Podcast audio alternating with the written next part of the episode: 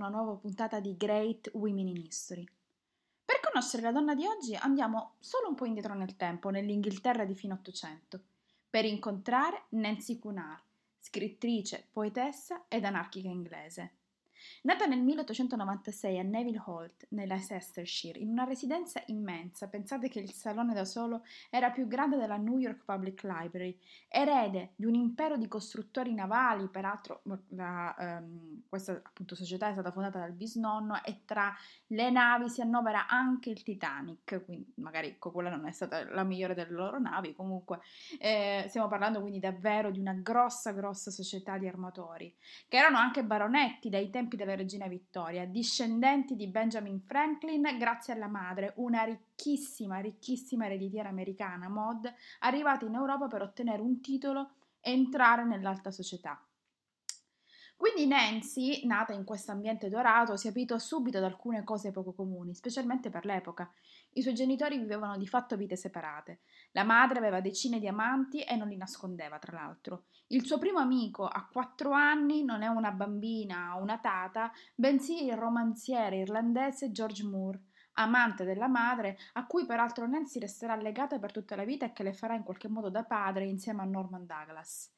Viaggerà tantissimo e verrà istruita per tutta Europa, Inghilterra appunto, ma anche Francia e Germania. Ai balli ed ai tè organizzati dalla madre arrivano figure leggendarie come Somerset Mogami, Balfour, eh, Yasquith Pound, che tra l'altro chiederà alla madre i soldi per sostenere James Joyce, che in quegli anni stava scrivendo l'Ulisse, Thomas Eliot tra gli altri. Insomma, un'infanzia davvero dorata eh, nella Sestership che però finirà presto perché nel 1910 i genitori separatisi prendono strade diverse e Nancy si trasferirà insieme alla madre Maud a Londra.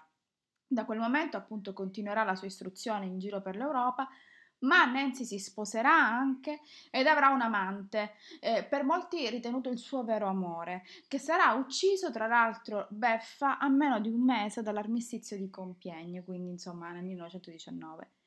Sconvolta dalla guerra e dai suoi esiti, Nancy, che già mal tollerava lo stile di vita della sua famiglia, deciderà di rinnegarla completamente, abbandonando lussi e ricchezze e dedicando la sua vita alla lotta delle ingiustizie e dei fascismi. Non so se sentite in sottofondo un uccellino, però um, io qua a Bologna sono circondata da un poco di natura nonostante sia al centro e ci sono questi uccellini che davvero dovrebbero incidere dei dischi perché li si sente sempre e dappertutto. Comunque, eh, ritornando a noi, a Nancy, eh, nel 1920 si trasferirà a Parigi dove entrerà in contatto con i movimenti modernista, surrealista e dadaista.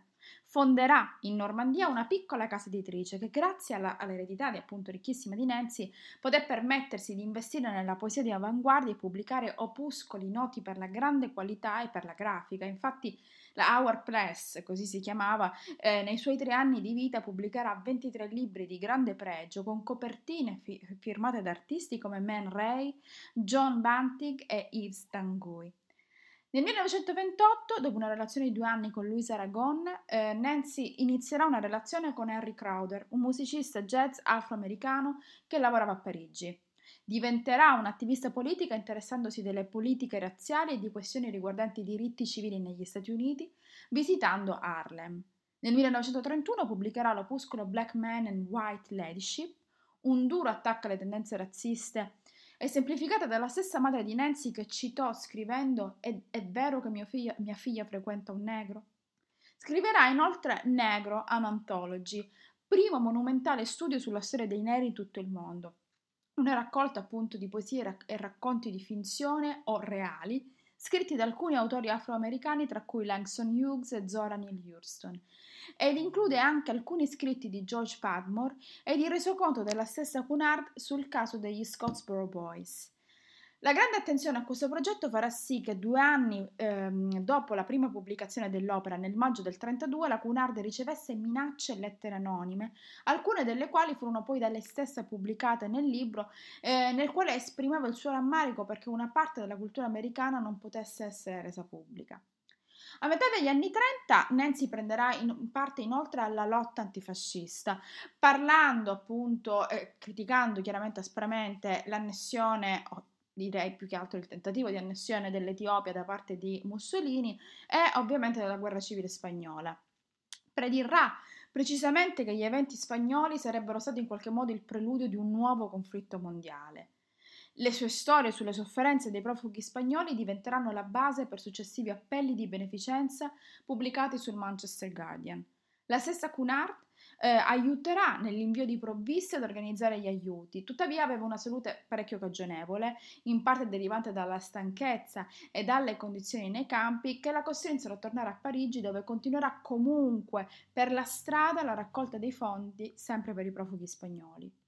Durante la seconda guerra mondiale lavorerà a Londra invece come traduttrice per conto della resistenza francese, un lavoro però che le costerà una fatica mentale ma soprattutto un enorme logoramento fisico.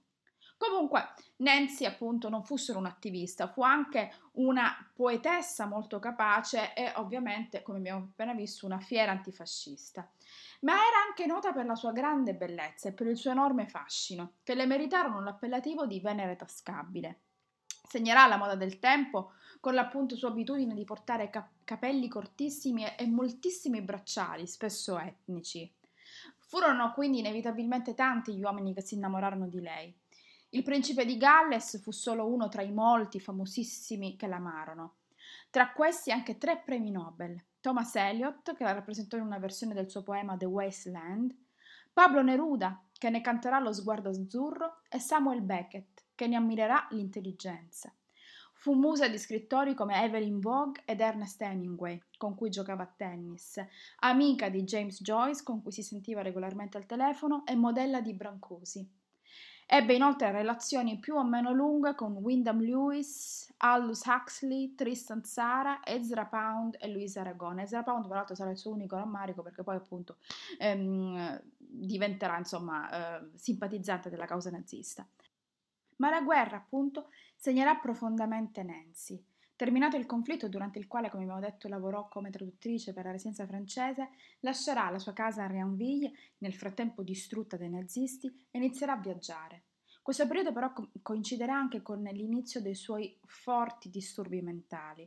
È una debolezza fisica peggiorata dall'alcolismo in cui lei cadde, dalla povertà eh, in cui appunto rinunciando ai suoi beni cadde inevitabilmente e da comportamenti autodistruttivi. Dopo uno scontro con la polizia londinese fu ricoverata in manicomio, dopo, ma dopo la sua liberazione le cose non migliorarono, anzi la sua salute peggiorò, tanto che arriverà a pesare addirittura 27 kg quando venne trovata un giorno in strada a Parigi e portata all'Hôpital Cochin, dove sarebbe morta due giorni dopo. Era il 17 marzo 1965.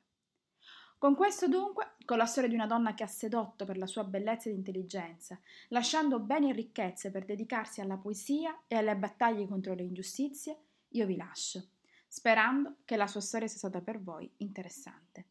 Come sempre, io vi do appuntamento a martedì prossimo con un'altra grande donna del passato. Grazie per avermi ascoltato. Alla prossima!